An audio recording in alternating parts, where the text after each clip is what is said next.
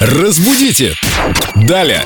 С нами Виктория Полякова, культуролог, знаток русского языка. Признаюсь, я тут был недавно в театре, и была постановка достаточно классическая, не буду говорить какая, и один из героев вдруг произносит со сцены еще так красиво, артистично «отнюдь».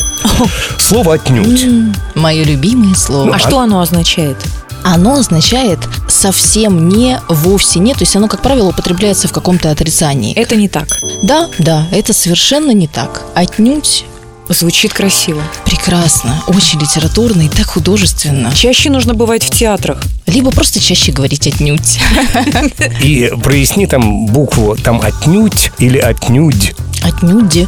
буква «Д», чтобы уж быть совсем культурными. Мы же в присутствии культуролога находимся, ребята. Надо быть культурным. Да, спасибо. Разбудите! Далее!